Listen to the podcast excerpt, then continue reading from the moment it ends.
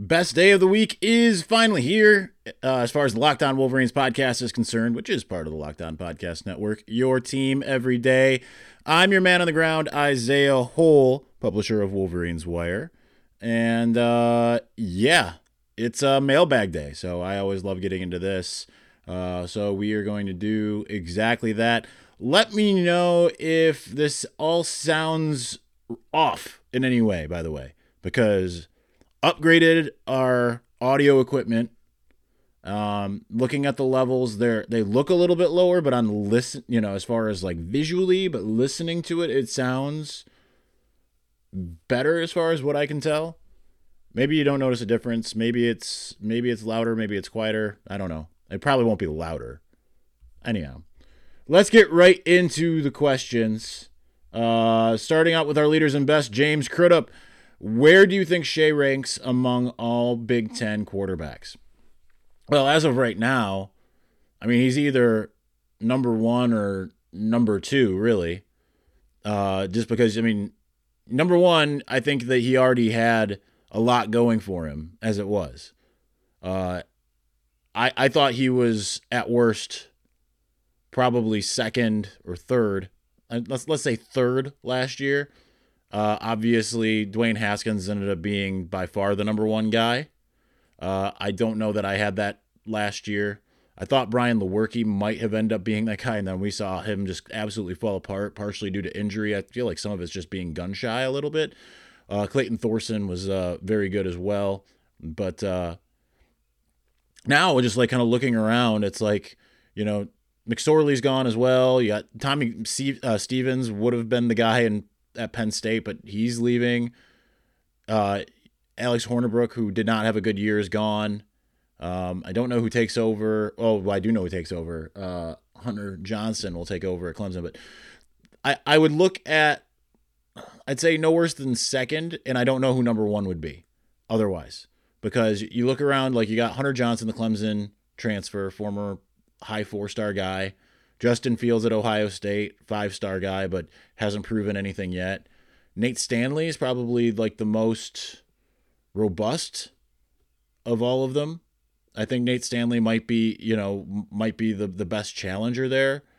Because I don't really know outside of that. I mean, I really like whatever Purdue's situation is. It tends to be good.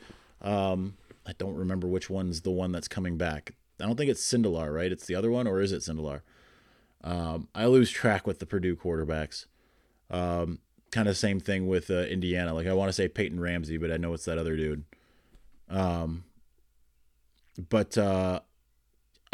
there's just a lot of upheaval. Like Brian Lewerke could end up being good again. I mean, he was good before, but I just don't know what Michigan State's really doing, period. It just seems all asinine, just kind of like the reshuffling of the deck chairs of the Titanic. I think they'll be better just because that's just how Michigan State and its offense goes. But so to answer the question, I mean, I think best quarterback in the Big Ten is Shea's to lose. But a guy like Justin Fields can go up and grab it because he's got all the tools there.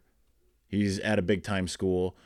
Nate Stanley would be my other guy, but outside of that, I don't really know that anyone's going to be able to do a heck of a lot. Like, I don't think Artur Sitkowski at Rutgers is going to be, I think he'll be good. I think he's going to be great for Rutgers, but, I don't see that meaning he's going to surpass that. I don't really know Illinois' situation whatsoever. Anikstad still the guy at Minnesota.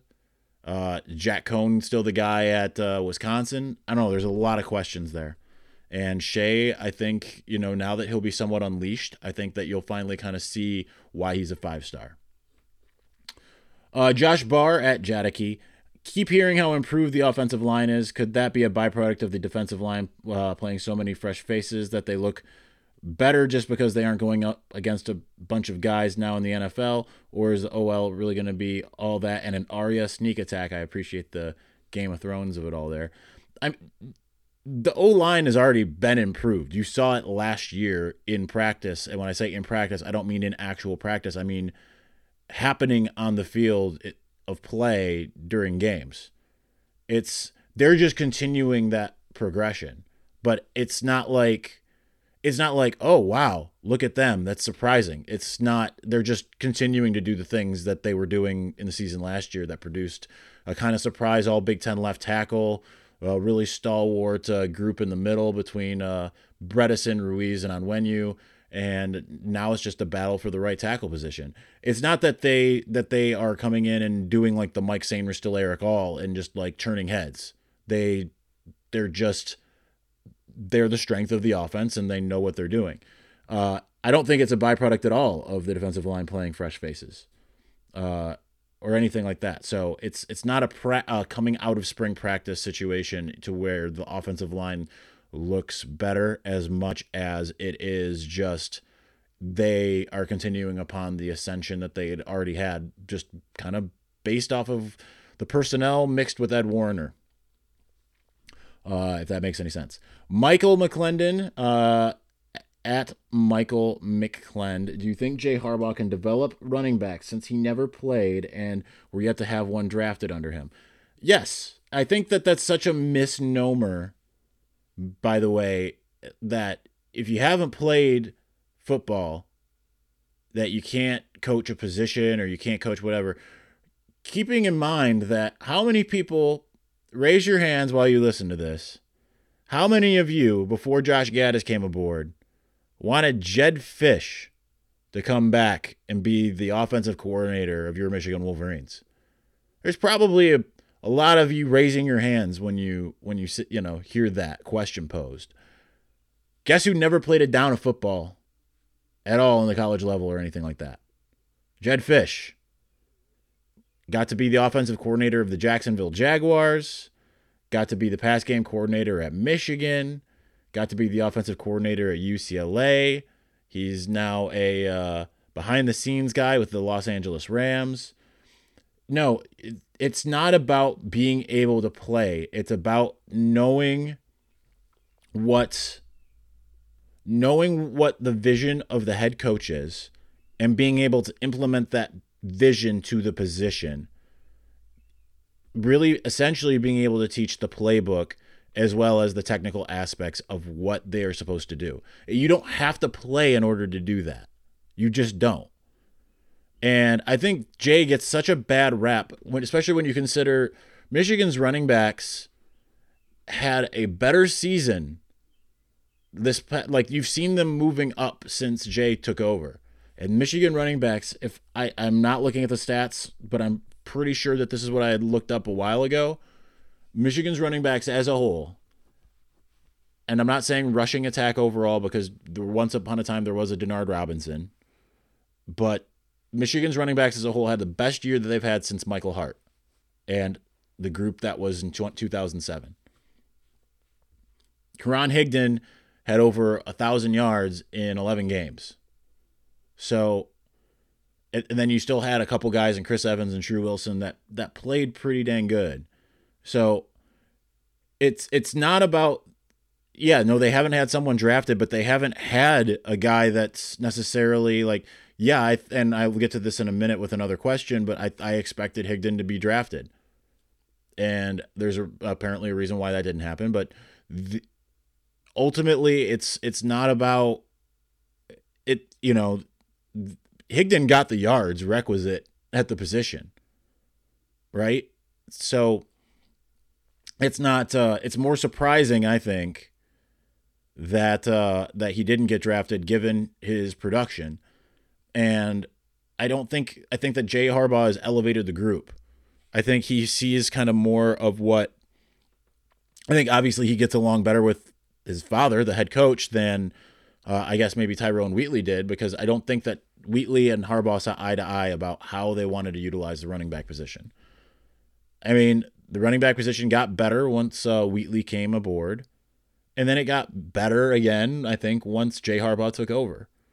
And Jay Harbaugh didn't play the tight end position, and people were mad about him being the tight ends coach, or even they were like, oh, well, Jake Butt blah, blah, blah. You know, you obviously, when you have a guy like that, guess what? Jake Butt had his best years under Jay Harbaugh.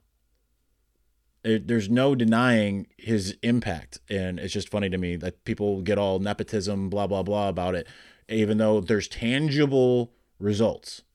So anyway, finishing out this segment, George D. DiGilio at GD DiGilio. Do you think the next head coach at the University of Michigan is currently on the coaching staff for football or basketball? Do you think Harbaugh or Beeline are grooming people for the position? Hopefully this won't happen for an extremely long time.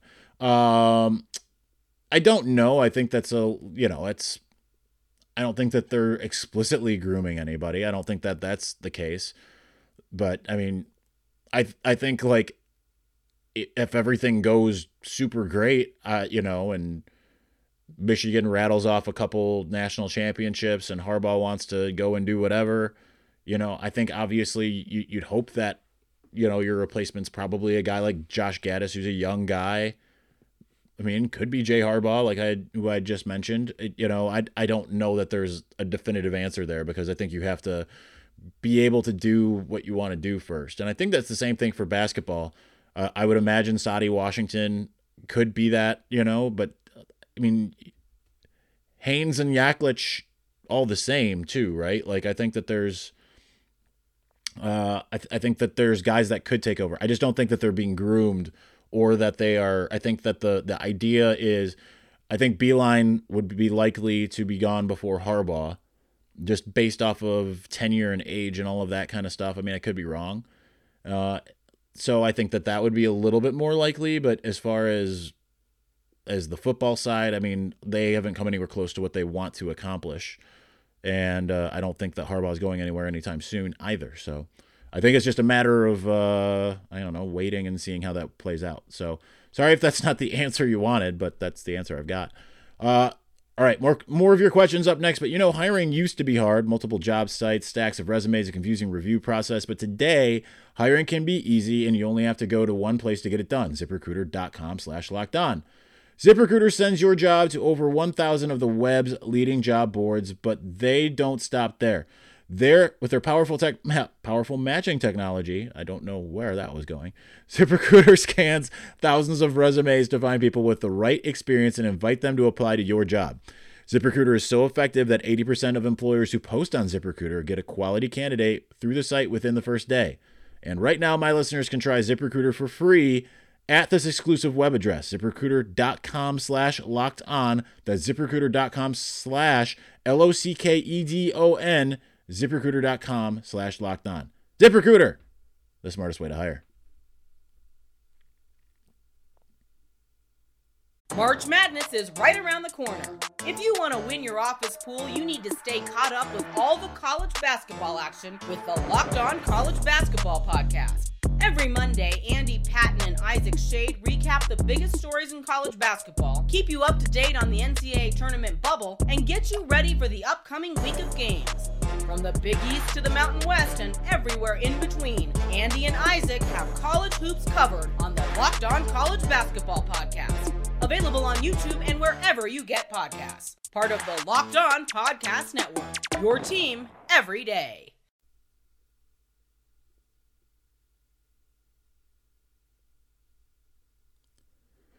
All right, up next, probably should have put this guy in the leaders and best, but I didn't.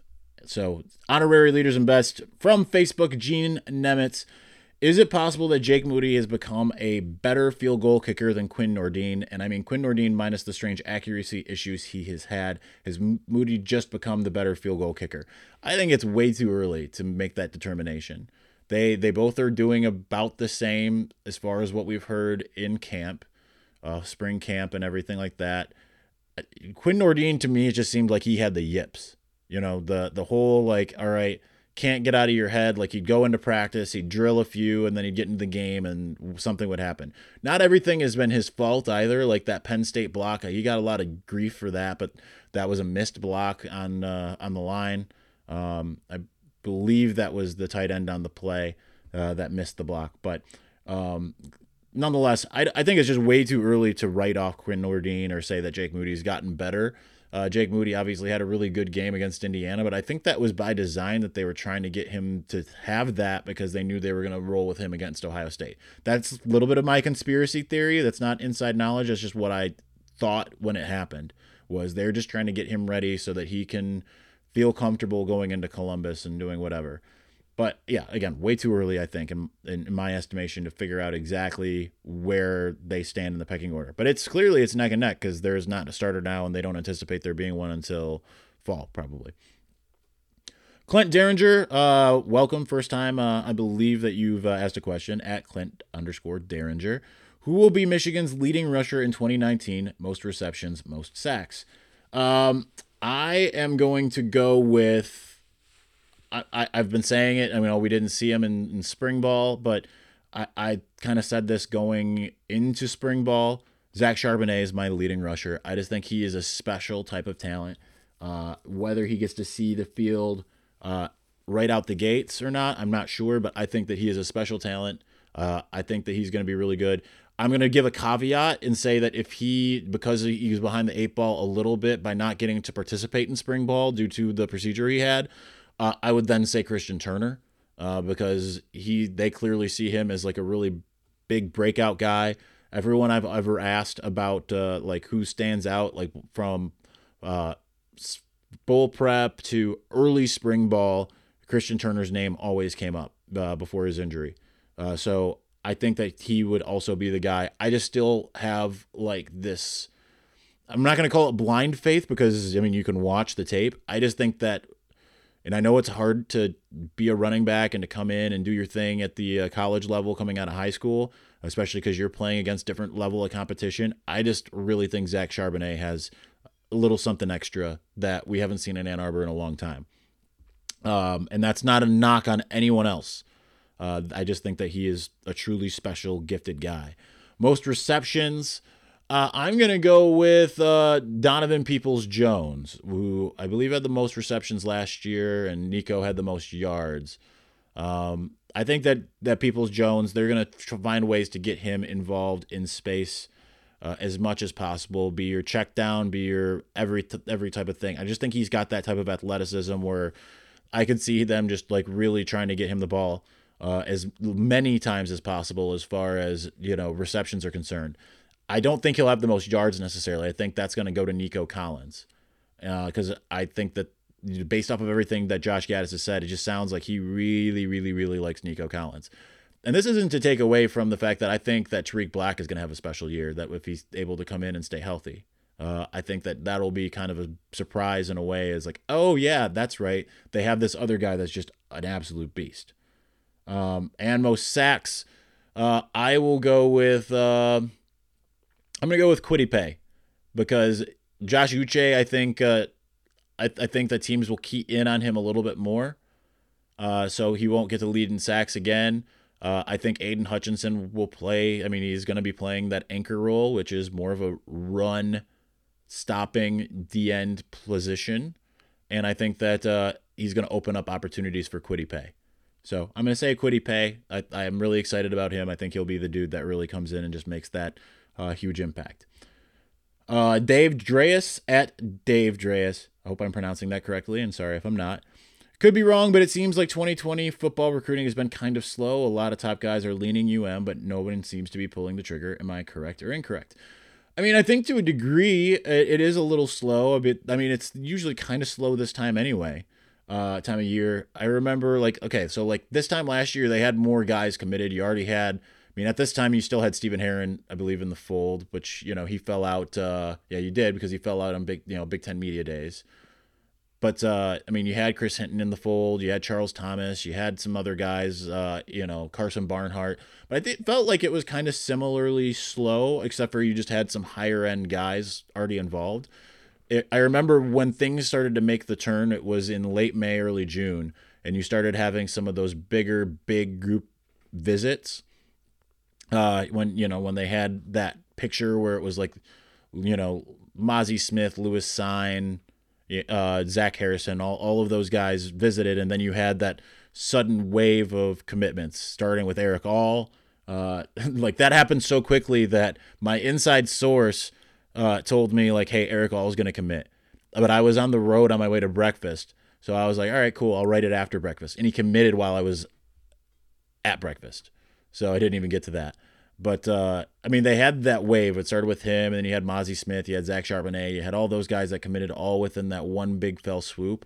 DJ Turner. I think, like, June will probably be the point where the tide turns. It has been slow, so you're not – I don't think you're missing anything, but especially when you see, like, some other guys have other teams have some success in recruiting, and Michigan's just kind of just sitting there.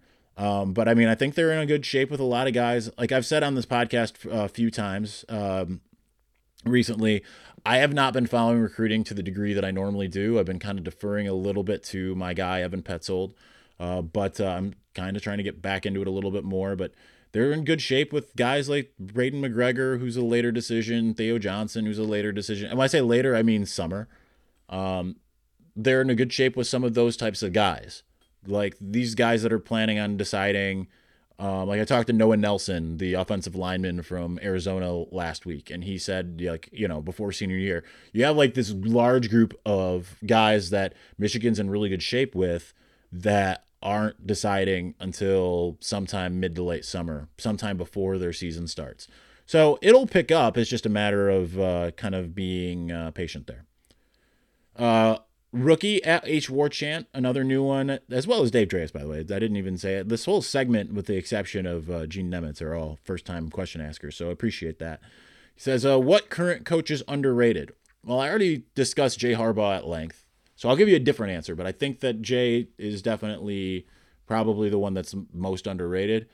But I'll add to him, because, and I can't say Ed Warner's underrated because everyone knows what he is. I can't say Don Brown might be slightly underrated now based off of the reaction to the last two games last year, but you know everyone knows what Don Brown is. I'm gonna go with Sharon Moore. I think that Sharon Moore, I don't think that people understand that how good of a recruiter he is. Obviously he brought in Daxton Hill, but he's a guy who's getting involved kind of with everybody. He's really solid on that front. And then on top of, and remember, he closed like all the people that were like, and this is, okay, listen, Al Washington is still my guy, even though he's at Ohio State. I know people don't want to hear that, but he is.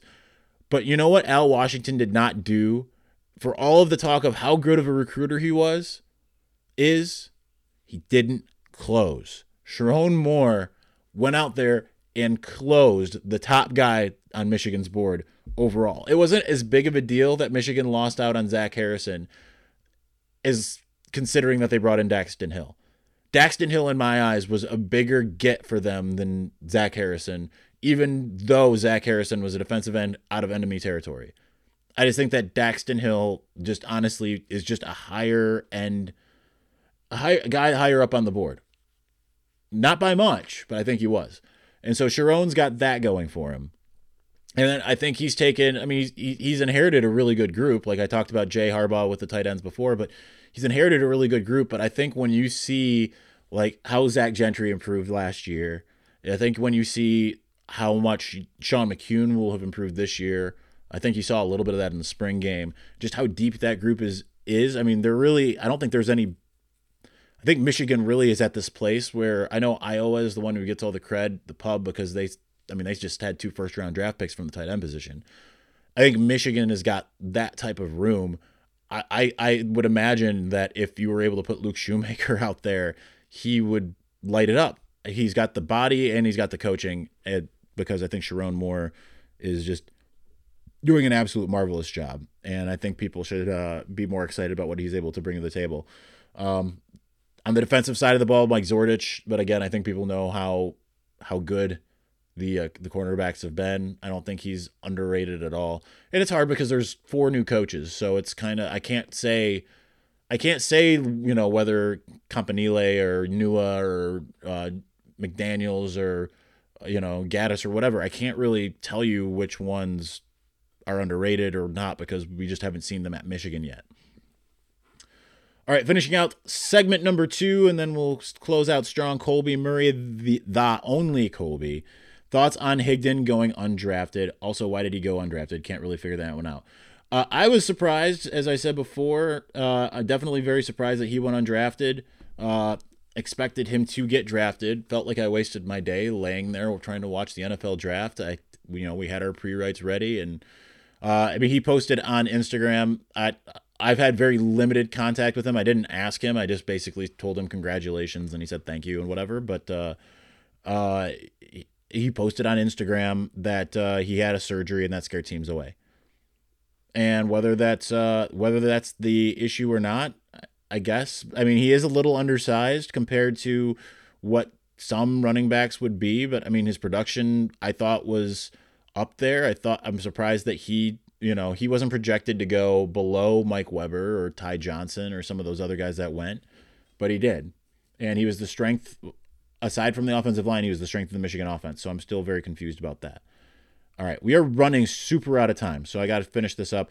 Remember to get this show every day. Subscribe to Lockdown Wolverines on the new Himalaya podcast app. In an ever-expanding podcast world, you need Himalaya with their personally curated playlist and new features every day. Download Himalaya at your app store and subscribe to Lockdown Wolverines.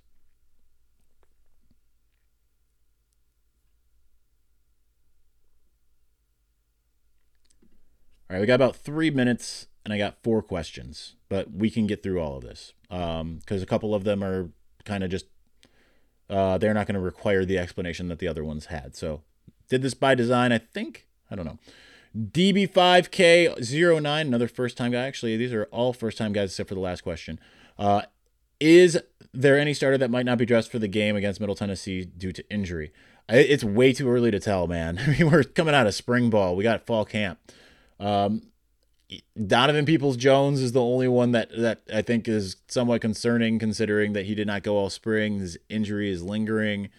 But I would imagine that he'll go by that time. But again, let's get to fall camp before we get to that type of deal, because that's a long ways off. A lot can happen between now and then, in good and bad ways, no less. Brian Kress at Kress77, is Oliver Martin being passed up in the slot, or is it just a case of people paying attention to the shiny new toys? I think it's a case of people paying attention to the shiny new toys in many ways. I think Sainra still is legit. I think you're going to see a lot of Sainra still, but I think that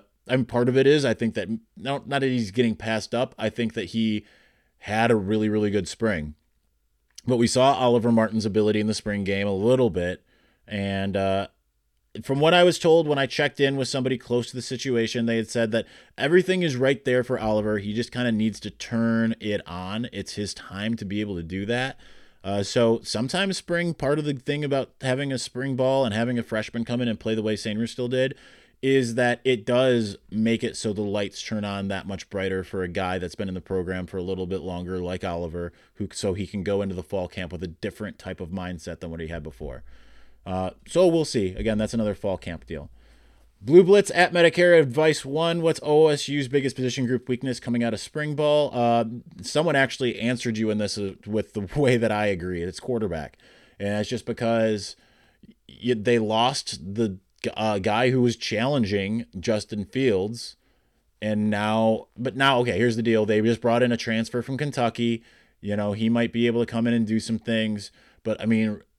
until we know that for sure, it's Justin Fields, then Chris Chuganov, and then big question mark. To me, that's still the biggest position group weakness for them, because they've got one guy, and it's a guy that likes to run the ball, a guy that's going to get banged up, especially in the Big Ten. It's questionable to me. Outside of that, I don't know. I didn't pay enough attention. Maybe one of these days I'll have Dan Hope from 11 Warriors on, and we'll talk about Ohio State in greater length. That's actually probably a pretty good idea to do. Finishing out, and this is going to be a big shrug for me, Kurt Alvesteffer at KurtAlv8. What's the recruitment of Jalen Berger look like? I don't really think Michigan – this is the Don Bosco prep running back with 100% crystal ball on Ohio State. I just don't think Michigan's that in it yet right now. I mean, I don't know. I could be completely wrong. Like I said, I don't pay as much attention to recruiting. I'd have to ask Evan maybe a little bit more about that, but as far as I know, Michigan's really not terribly in it. So there is a Campanile there coaching at Don Bosco, so that could change. The head coach is Anthony's brother, if I'm not mistaken.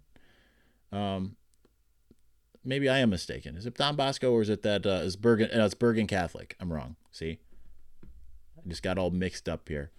All right. More show tomorrow. We'll figure out what it's about. For the Lockdown Wolverines podcast, I'm your man on the ground, Isaiah Hole. You can find me online at Isaiah Hole. Follow the podcast at On Wolverines, Wolverines Wire at Wolverines Wire. If you'd like to be a featured sponsor on the show, please email me at lockdownwolverines@gmail.com. You can find us on the brand new podcasting app, Himalaya, as well as Google Podcasts, Apple Podcasts, Spotify, or online at wolverineswire.usatoday.com, where we post our daily podcast every single day to go along with the rest of your Michigan football coverage. This was Lockdown Wolverines, part of the Lockdown Podcast Network, where it's your team every day.